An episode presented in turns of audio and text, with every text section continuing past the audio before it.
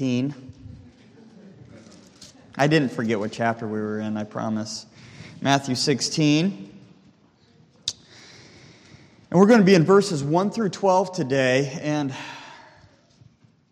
we're going to see a theme running between both of these paragraphs, probably is listed in your ESV if that's what you're reading through. And because of that, as me and Brother Caleb were discussing this morning, these texts are just pregnant with meaning. We're not going to wring everything dry, but I think it's more important for us to see the overarching theme between these two paragraphs.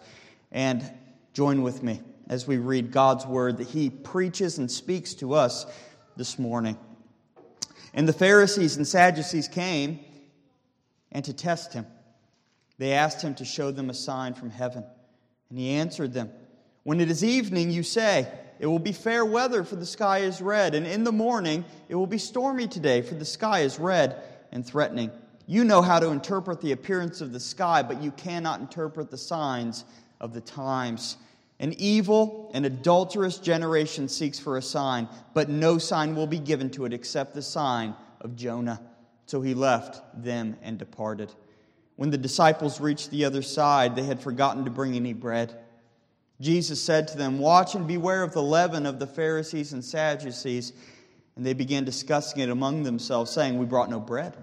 But Jesus, aware of this, said, O you of little faith, why are you discussing among yourselves the fact that you have no bread? Do you not yet perceive? Do you not remember the five loaves for the five thousand, and how many baskets you gathered? Or the seven loaves for the four thousand, how many baskets you gathered? How is it that you fail to understand that I did not speak about bread? Beware of the leaven of the Pharisees and Sadducees. Then they understood he did not tell them to beware of the leaven of bread but of the teaching of the Pharisees and Sadducees. Please pray with me for God's blessing. Lord, we come before you. And just as every week, God, we come here, I come behind this pulpit with a great sense of insufficiency. And God, we ask you today that you would fill us up with your word. As the Psalms say, God, we open our mouths, Lord, and uh, if we open our mouths, we believe you'll fill them. I pray that we would anticipate your word to speak to us today. I pray that we'd come to the text of Scripture, putting ourselves under it, submitting to it, and looking to learn from you. Please, God, bless us by your Spirit to preach and to hear and to do all things according to your will that we might rejoice in the gospel of Jesus Christ. Lord, we love you. Be with us today in Christ's name. Amen. You may be seated.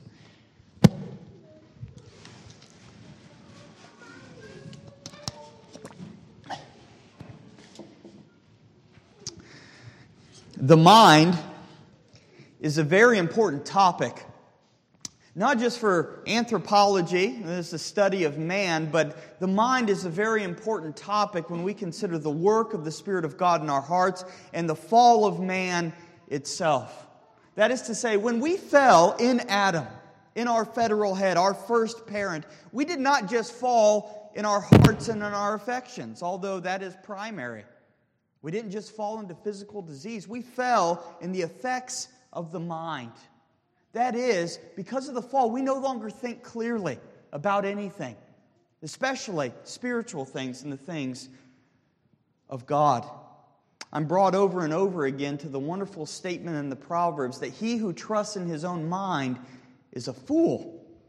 He who trusts in his own mind is a fool. And the reason why it's foolish to trust in your own ability to work through especially spiritual matters is because we are fallen in sin. Now, this is certainly true with unbelievers.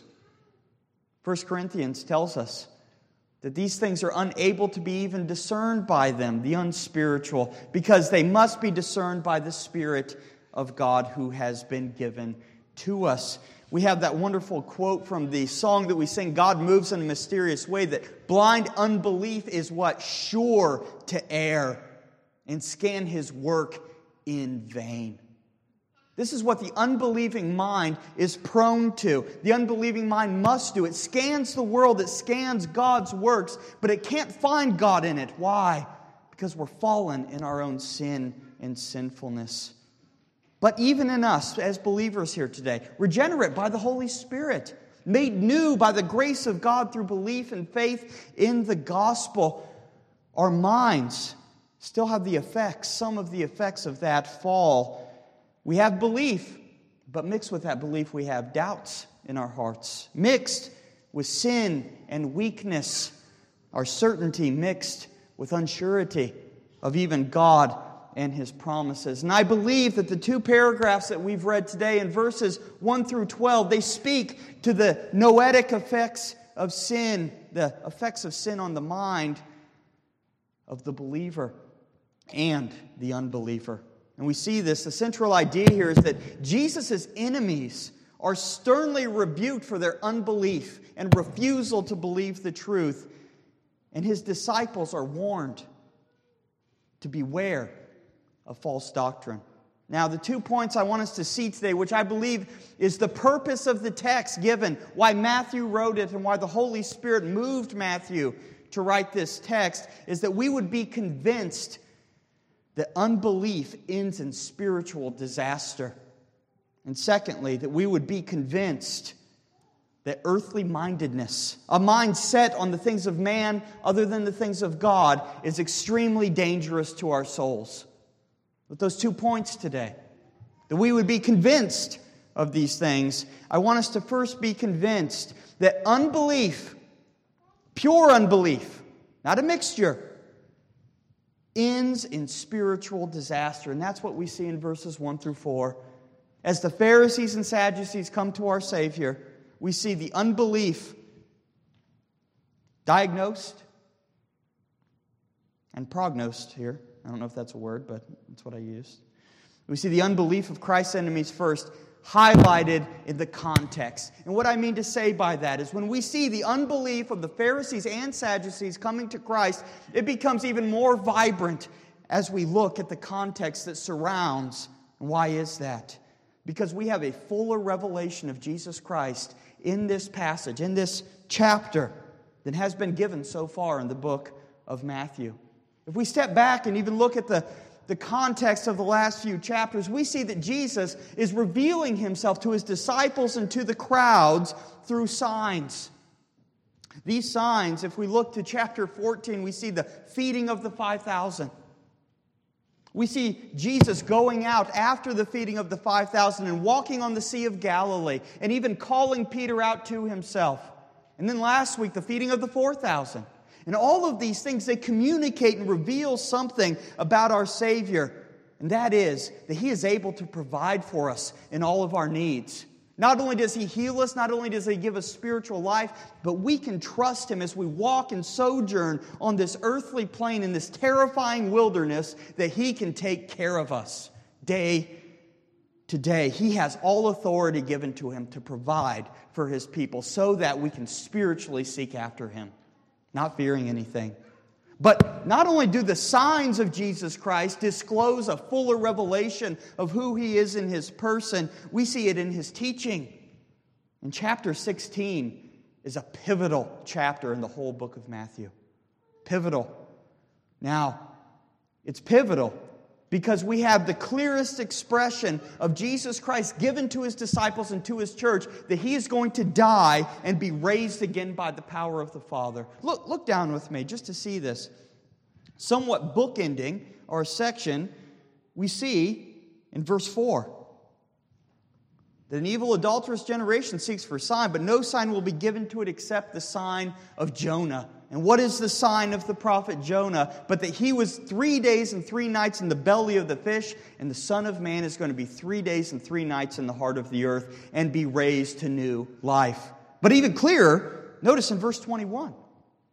This is actually a structural text that divides Matthew from its first section of his ministry in Galilee to his journey to Jerusalem Notice what he says. From that time, Jesus began to show his disciples that he must go to Jerusalem and suffer many things from the elders and chief priests and scribes and be killed, and on the third day be raised. It's at this po- moment in Jesus Christ's life that he has a new emphasis in his teaching towards his disciples.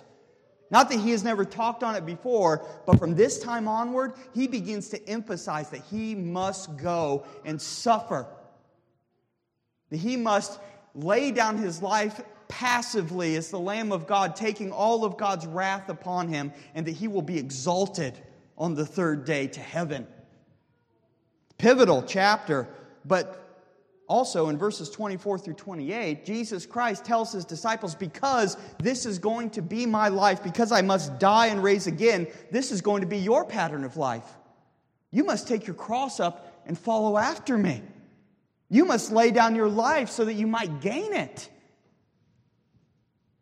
But perhaps the greatest revelation in this chapter is not the revelation necessarily of Jesus Christ in his teaching, but the full illumination of who he is to his disciples. And what do I mean by that? In verses 13 through 20, we have the confessional foundation of the church. And what Jesus Christ builds his new temple upon is this confession. In verse 16, Simon Peter replied, You are the Christ the Son of the living God. And Jesus answered him, Blessed are you, Simon Bar Jonah, for flesh and blood has not revealed this to you, but my Father who is in heaven. We have Jesus Christ and his revelation somewhat uh, turning up the dimmer switch more and more, and the light of God is shining on the person of Christ. And in this text, we see the brightest manifestation of who he is of all chapters we've read so far. But in the midst of all of that, we're confronted with absolute, utter darkness of unbelief. In the midst of all of this light, in the midst of all of this context, where Jesus is choosing to show himself in a more magnificent way, we have these unbelieving, wicked men coming to him, showing that they have no light. They've seen none of this context, they refuse to see it. And that is because unbelief shows itself more powerfully in gospel light, right? At, at this stage in my life, with me and Erica's, with Janie being new in the house, sometimes Janie wakes up at night and Erica will flip on that, that lamp, right? And my response as a husband, it's nice. It's better than what her providence is. I, I roll over from that light, right? And if it's bright enough, I might even cover my head with the blankets to stay asleep, right? We, when we want darkness, we'll do anything we can to find it. And how much truer is it, more true is it, with spiritual things? These men, they're seeing the same signs being performed. They're hearing Jesus Christ speak. The data, all the data is reaching their ears, but they refuse to let it go into their hearts. They are turning their head away from the light. They are covering their heads with the blanket of their own self righteousness and sin. The fuller revelation of Jesus Christ is matched with the fuller animosity and hatred of Jesus' enemies against him in this text. And this is going to lead to increased hostility throughout the book of Matthew. And it's going to end with these men crucifying, killing the Lord of glory and the author of life. And as we look in our text today, we see this manifested in a number of ways. This utter darkness that is here, unbelief manifesting itself. Notice with strange alliances, right? The Pharisees and the Sadducees coming to Jesus Christ. Now, these two groups are only mentioned, I believe, four times in Scripture together. It's very rare, and that's because they were on absolutely opposite poles of the theological spectrum. The Pharisees were the more conservative, rigorous, Bible believing, if you could say that, even though not really, people. Where the Sadducees, they only accepted the first five books of Moses. They refused to believe in spirit. They refused to believe in the resurrection, and were almost the materialists of the day. These men hate Jesus so much in his teaching, the gospel truth, that he is going to lay down his life for sinners that they join alliances together. They'll come after Jesus together on this. It reminds me of Luke 23 12 that we have on Jesus Christ's death at his crucifixion. It's recorded that Herod and Pilate became friends with each other on that very day. For before this, they had been enemies with each other. The gospel does a strange work in this world where it takes those who are almost always against one another, it puts them together for the cause of stamping out the gospel of Jesus Christ. Stamping it out. So much of a threat was the truth of the gospel that enemies become friends in this text. But notice that they come to him, as Brother Caleb pointed out, to test him and ask him to show a sign from heaven. Now, I want us to look first that they're, they're seeking a sign here. Jesus Christ says, A wicked and adulterous generation are those who seek after signs. It's obviously not a wicked and adulterous generation that receives signs, because many of the people received them. But these men, they sought after signs. How ludicrous of a statement is that? After everything that they've seen, everything that Jesus Christ has done in their sight, raising a paralyzed man in public so that they would know that Jesus Christ forgives sins, feeding 4,000 and 5,000, raising people from the dead, feeding and healing people at a distance. And we see them saying, Well, we need another sign from you. What we should think of in this text, I think most clearly in the Old Testament, is the example of Pharaoh, right? As Moses over and over comes to him and by the power of God does these signs to prove that he is the living God. And Pharaoh over and over says, Who's the Lord? Who's the Lord that I should trust him? Show me something greater. That's what these men are like. Their heart is so deceptive and wicked that they're seeking after a sign even greater than one that will be there. But notice the heart motivation it's to test. A better translation of this would probably be to tempt. This Greek word, peirazo, has only been used really one other time in the book of Matthew. And that was in chapter 4 with Satan coming to Jesus Christ to tempt him for 40 days and 40 nights. These men, in their darkness, have taken on the likeness of Satan to such a degree where they're coming to the author of life and they're tempting him. Show me something. Show me something that you haven't shown. Trying to draw Jesus Christ out so that they might attack him. This sign seeking is a sign of the unbelief that they have. And this sign seeking, the spiritual darkness, not only leads them to tempt the Lord, it leads to a true spiritual myopia where they cannot see things as they ought to see. And we see this in, in verses 2 through 3. That he answered them and said, When it's evening, you say it'd be fair, and the, when the, for the sky is red in the morning, it's stormy today, for the, the sky is red and threatening. You know how to interpret the appearance of the sky, but you cannot interpret the signs of the times. And when we read that they cannot interpret the signs of the times here, it's not saying that they're unable to read the New York Times and discern that the Antichrist is on the rise in the east and he's coming over to us. It's not an eschatological thing. What he's pointing to is you cannot see that the Messiah is now coming into the world. The fullness of time has arrived where the Son of Man is going to be born under the law, born unto a woman, to free us from the covenant of works that was in the law, and you refuse to see it. You can't discern the signs of the times. You can't discern that today is the day of salvation. And rather than hardening your heart with your own self righteousness, you need to repent and trust in the one who has come. These men, they can, they can discern the weather.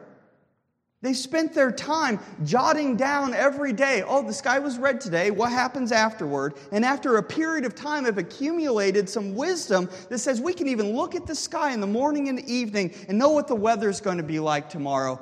But they cannot discern that the Messiah has come into the world. And Jesus' implication is you should have seen that first. You should have seen that first. That's not the more difficult thing to see, it's the easier thing to see. It's so obvious that you are without excuse here. Without excuse. And, brothers and sisters, I have to say, aren't we the same way? How often do we spend our time trying to discern in the Weather Channel what the weather's going to be like today, or the stock market, or the housing bubble, or when liberal totalitarianism is going to rise up in the country and make us all take vaccines and brainwash us? Okay? We try to interpret the signs that are around us in this world, but that can take us away from discerning what is true today spiritually for us. It can take our minds off of it. These Pharisees and Sadducees, they are unable to see the glory of Jesus Christ because they are unwilling to see the glory of Jesus Christ. They have already assumed and decided in their hearts that they hate him, and they will do whatever it takes to avoid that spiritual light from coming into their consciences and into their hearts. Now, what, I'm, what I want to drive at today, and I think is the main purpose of our text, is not to just see the symptoms of unbelief, but the end of that unbelief.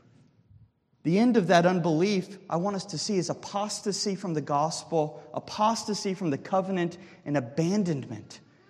Notice verse 4 An evil and adulterous generation seeks for a sign, but no sign will be given to it except for the prophet Jonah.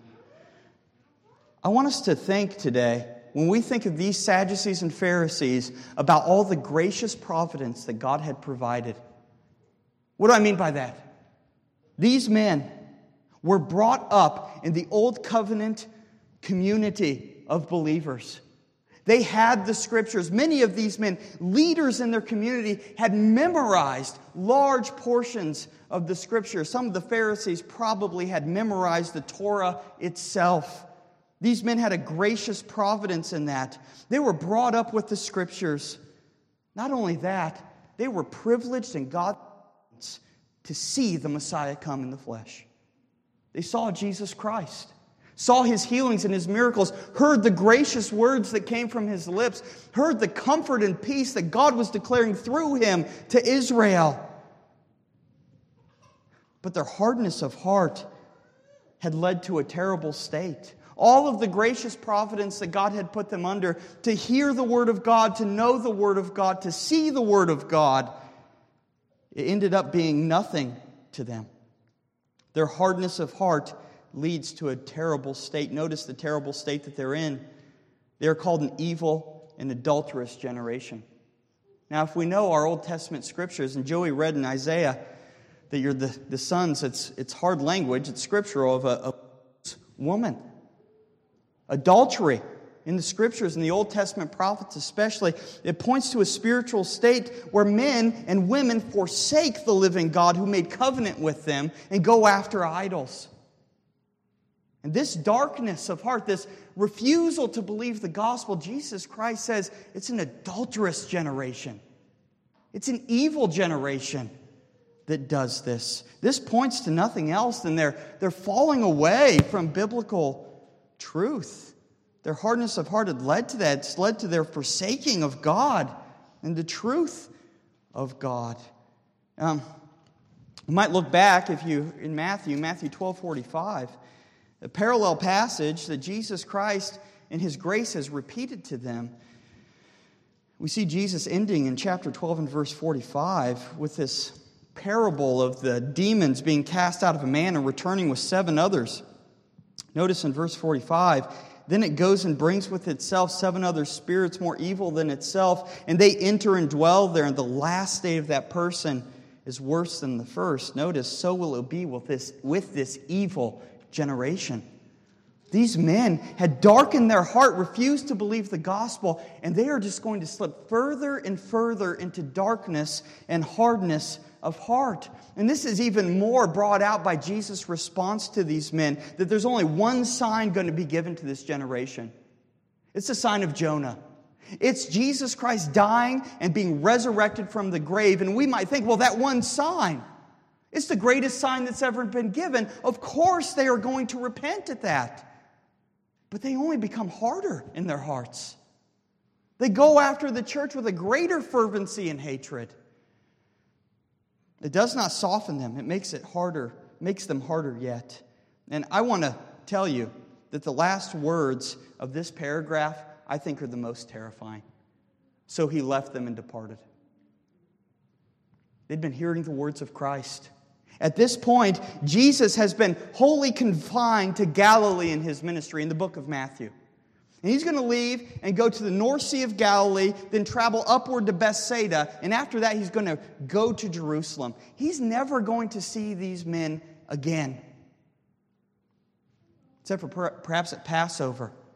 But he leaves them and departs. He's never going to return to Galilee. And as we've pointed out so many times in the book of Matthew, we look at the gracious providence of God and what he's given to us.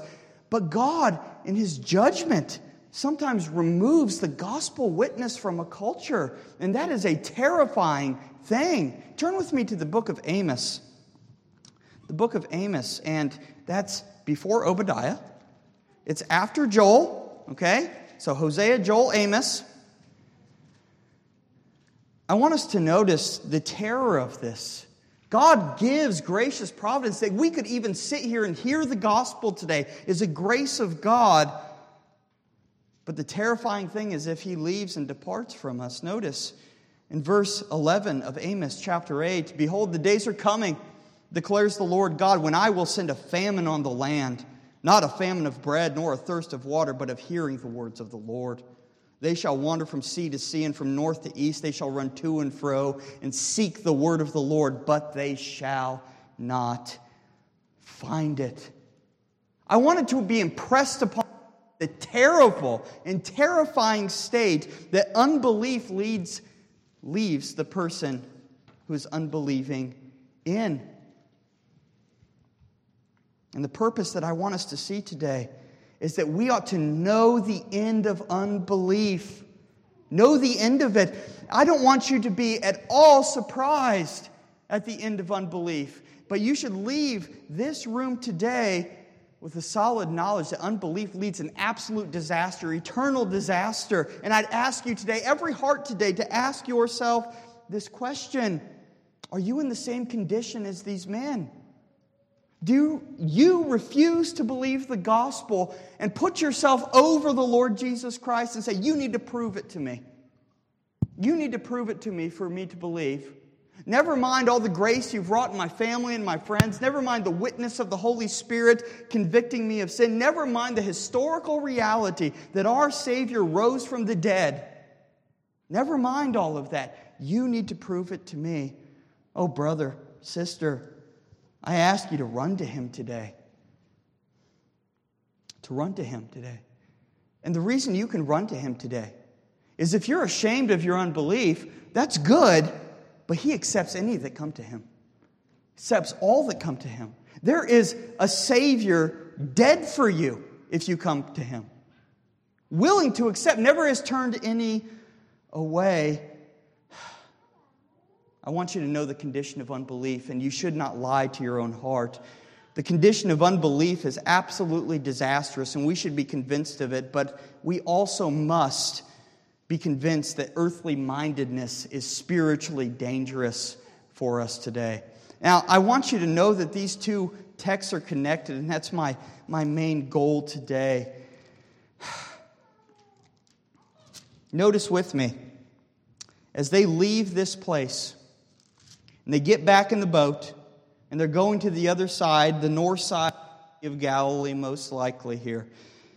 The disciples, they forget, they realize they forgot to bring bread, and Jesus corrects them. Now, the contrast that we have here is important.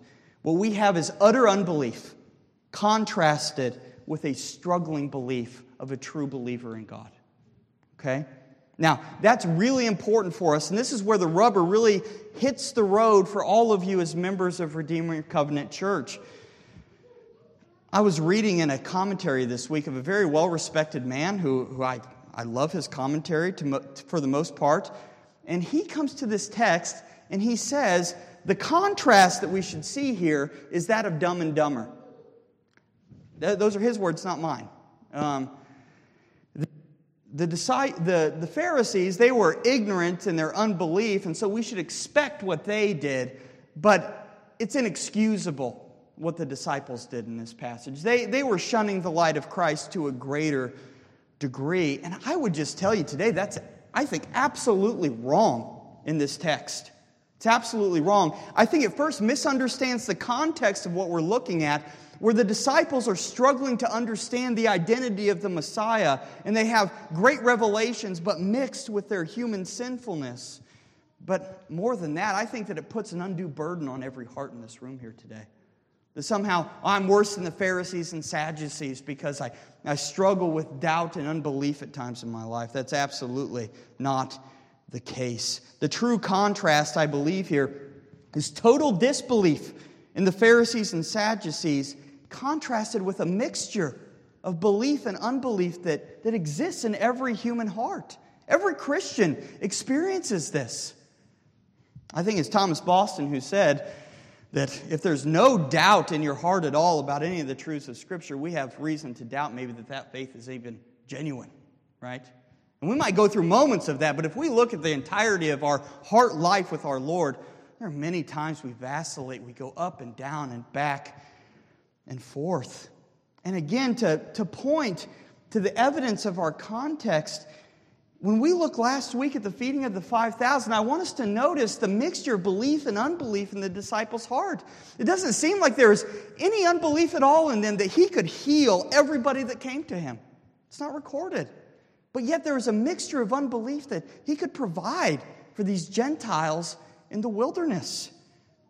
If we look at verses 13 through 20, we see the most amazing contrast.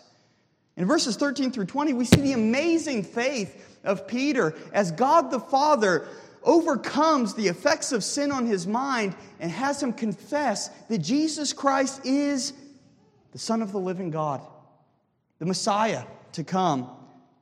But we know the rest of the story in verses 21 through 23, don't we? Right after that, after Peter makes this amazing confession that the church is going to be built upon. Right after that, Jesus starts to unveil well, this is going to be my mission. This is how I'm going to accomplish building my church. I'm going to die and be raised again. And Peter says, Not so, Lord. It's not going to happen with you. And what does Jesus do? He rebukes him. He says, Get behind me, Satan, for you're not setting your mind on the things of God, but the things of man. There's a mixture of belief and unbelief in the heart of Peter. And isn't it true that Peter is so characteristic of every one of us in this regard? We can sit here on Sunday morning, I hope, at points, and we can say, Oh, praise God that He's my Messiah and King. I have a full conviction and assurance that He has saved me from my sin. No matter what I had done, He had done it for me. And by Tuesday night, We've seen all of our sin put before us. The devil has thrown it in our face, and we start to believe his lies that, that my righteousness is what earns my way to heaven. Isn't it true? This is an amazing point. Peter being a common picture of the instability of our hearts, and the disciples in this paragraph showing their instability. I want us to know, brothers and sisters, if you're here today and you believe all the words and works of Jesus Christ, you should be completely comforted that Christ covers your remaining unbelief that exists within your heart with His grace. That He is the only one that has ever fully trusted and perfectly trusted the Father, even to go through the valley of the shadow of death that he could lay down his life knowing that the wrath of the Father was going to come upon him, and yet he was going to emerge out the other side of that tomb. And that is imputed to your account freely. Freely. All the belief of Christ is imputed to you. We can say with that man in Mark 9, I believe, help my unbelief, without any fear of rejection, without any fear of judgment. We can say, I have an unbelieving heart in part, Lord. Unite my heart to fear your name. And we can know that He hears that prayer and that He forgives us of our sin. There's an instability to our belief to some degree or another, and this is the common universal, universal Christian experience. It's common. I want us to see that utter unbelief here is being contrasted with struggling belief. But that blessed truth that we, in our unbelief, is covered by the blood of Christ should not imply at all that we should be comfortable with that mixture in our heart. We know that it exists, and we can be comforted in the fact that Christ covers it, but we must be very careful not to be comfortable with that, to be comfortable in our sinful unbelief. And the reason for that, I believe, being the point of verses 5 through 12, is that earthly mindedness, setting our minds on the thing of man rather than the things of God, it causes us to be unguarded about spiritual danger. I, I, I, hope I'm right, and I hope to show that to you. Notice in verses 5 through 6, Jesus Christ's concern for his disciples, his great concern. He tells them very plainly watch and beware the leaven of the Pharisees and Sadducees. The leaven, and, and we know that the picture of leaven or yeast, when we put it in a lump of bread, that it slowly expands until it fills the whole thing. The Pharisees and Sadducees, as the respected teachers of the day, in their doctrine was some leaven that even some of the 12 apostles Jesus thought was possible that they would appropriate, the, appropriate that into their doctrine, and that that would expand and leave them in a spiritually disastrous place. So, the question that we have here today is what is the leaven of the Pharisees and Sadducees? And that's a difficult question to answer because they are so opposed in their different viewpoints theologically. Some didn't even believe in the spirit or resurrection from the dead, and the other side was so rigorous that it added laws to God's law, and so greatly, greatly offended God Himself. D.A. Carson, I think it's helpful if we look at just the context of chapter 16, he says that this is an attitude of unbelief, it's a cynicism towards Jesus Christ. And that's certainly true, isn't it? That both of these parties, even though they were theologically far apart, both of them are united in the fact that they have a cynical unbelief to the Messiah coming. But I think if we compare Scripture with Scripture here, that we find that there's something else that united them together. Turn to Luke chapter 12. We'll go to Luke 12 and Romans 10. As I believe the clear teaching of Scripture, what is the leaven of the Pharisees and Sadducees together. I want us to notice in Luke chapter 12 and verse 1, it says, In the meantime, when so many thousands of people had gathered together that they were trampling one another, he began to say to his disciples first, Beware the leaven of the Pharisees, which is hypocrisy. And you say, well, that's leaven of the Pharisees. Well, turn with me to Luke chapter 12 and verse 56, just a page over probably for you. Notice that in this little paragraph, this is a parallel to what Jesus Christ had taught in Matthew 16. When you see a crowd, cloud rising in the west, you say a shower is coming, and so it happens. When you see the south wind blowing, you say there will be a scorching heat, and it happens. Notice, you hypocrites, you know how to interpret the appearance of the sky but you don't know how to interpret the present time. So, what unites these two groups together is certainly a cynicism towards Jesus Christ, but it's also hypocrisy. And I think added to that definition of hypocrisy is Romans chapter 10. I hope I'm, you're sticking with me. I know I'm going a bunch of different places to prove one point, but I think it's helpful for us. Romans chapter 10 as we consider what is the leaven that we're warned about the Pharisees and Sadducees, notice verses 2 through 4. Paul talking, he says, For I bear them, that is all the Jews, not just the Pharisees, Pharisees and Sadducees.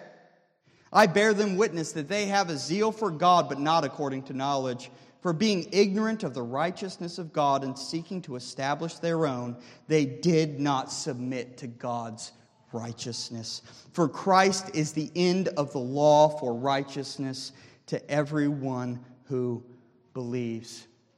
The hypocrisy that they're guilty of is pretending that they're seeking after God and seeking after God's ways, but they're doing it in a self righteous spirit, creating their own laws, creating their own way, and seeking after God in those means rather than submitting to the righteousness that's revealed in the gospel of Jesus Christ.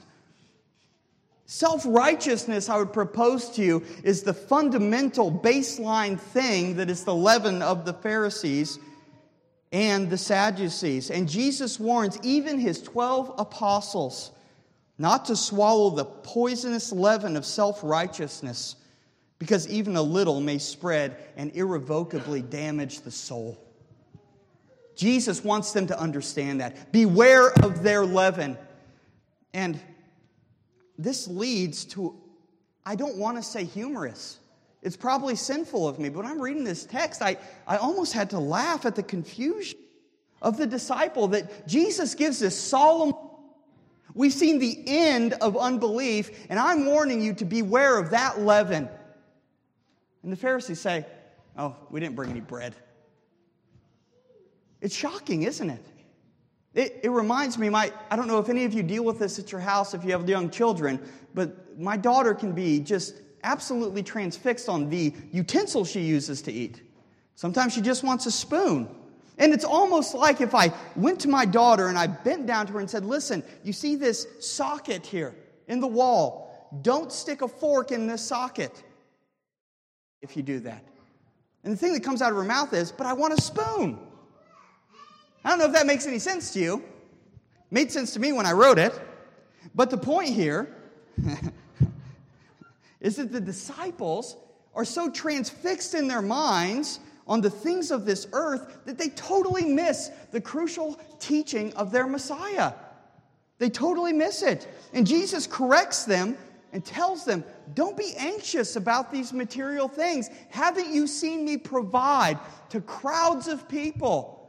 You should not be worried about these material things. It's taking your mind off of what I actually want you to focus on. I want you to be aware of their leaven of self righteousness. I want you to be aware of their hypocrisy and their cynicism towards me. But your fascination with bread and earthly things is taking your mind completely away. Listen, aren't we prone to this? I don't know how many times a week I'm reading my Bible and I'm so concerned with the conversation I'm going to have, or I'm so concerned with whatever it is that I totally miss what I just read, right?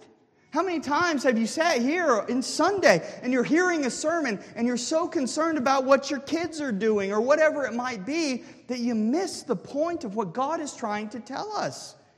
Now, there's certain things that certainly take us away providentially. If your child's screaming in your ear, there's nothing you can do about that. But if it's a concern and an anxiety of your heart that's causing you to miss spiritual truth, you must correct that. We have to hear what Jesus Christ is telling us. We must kill anxiety, brothers and sisters. It's a biblical command, but killing anxiety is not just good for your mental health, it's good for your spiritual maturation. It's the only way we can give proper attention to our souls.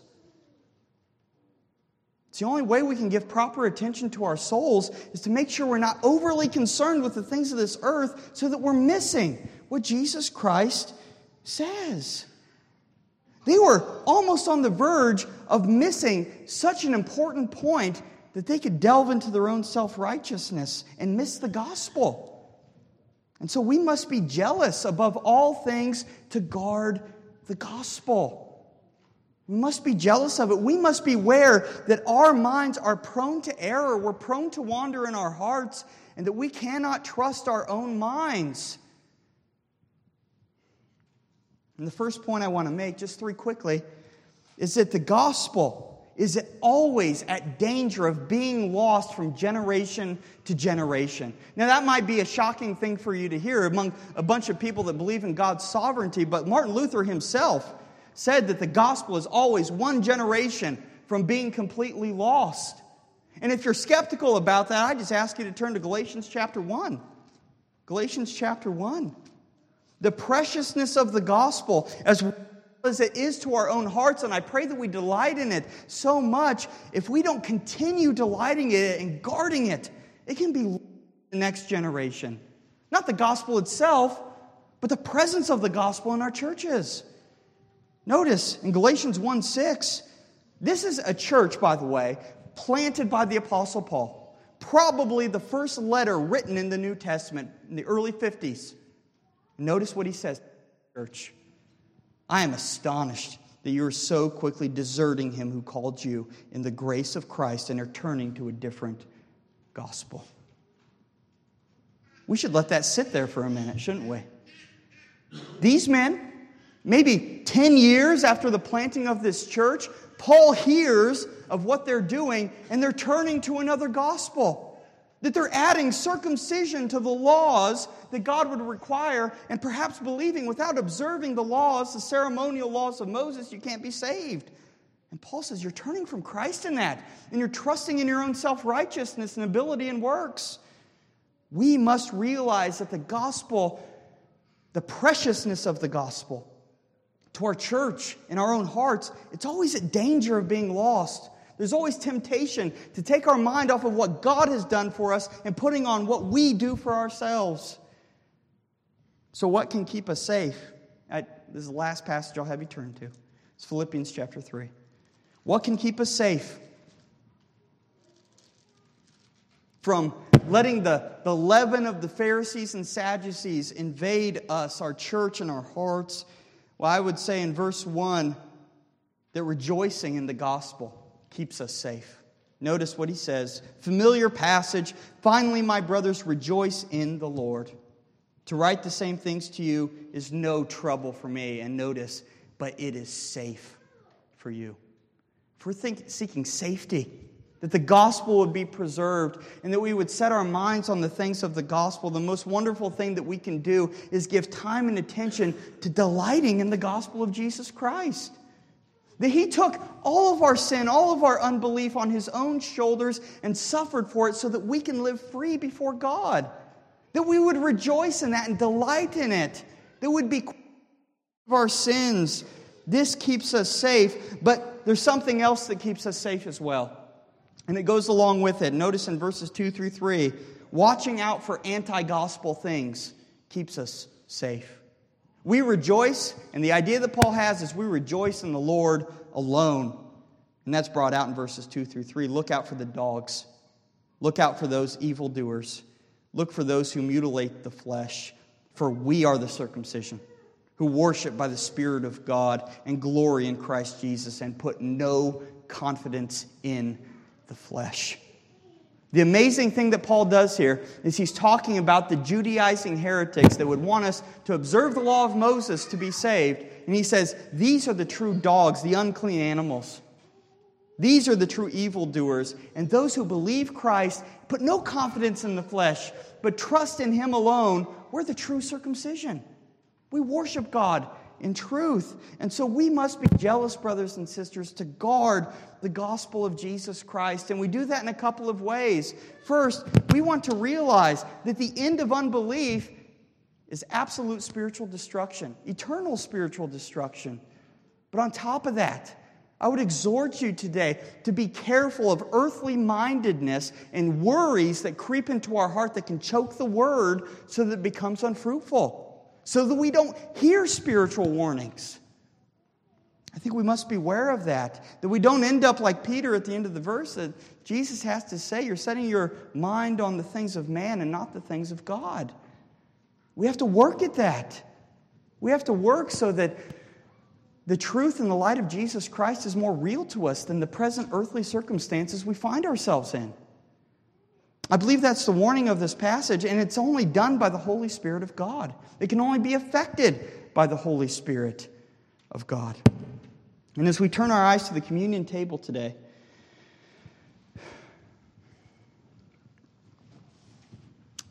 we meditate on these realities, what strikes me the most in thinking about communion is that I am so weak in my mind to think about spiritual things so unable of my own self to draw my eyes from my own concerns to Him, that God was pleased not to just give me verbal sermon, but sermon put before our eyes today. That we could look at it, that we could see that Jesus Christ, on the night that He was betrayed, He took bread and broke it and said, This is my body which is broken for you. Do this in remembrance of me.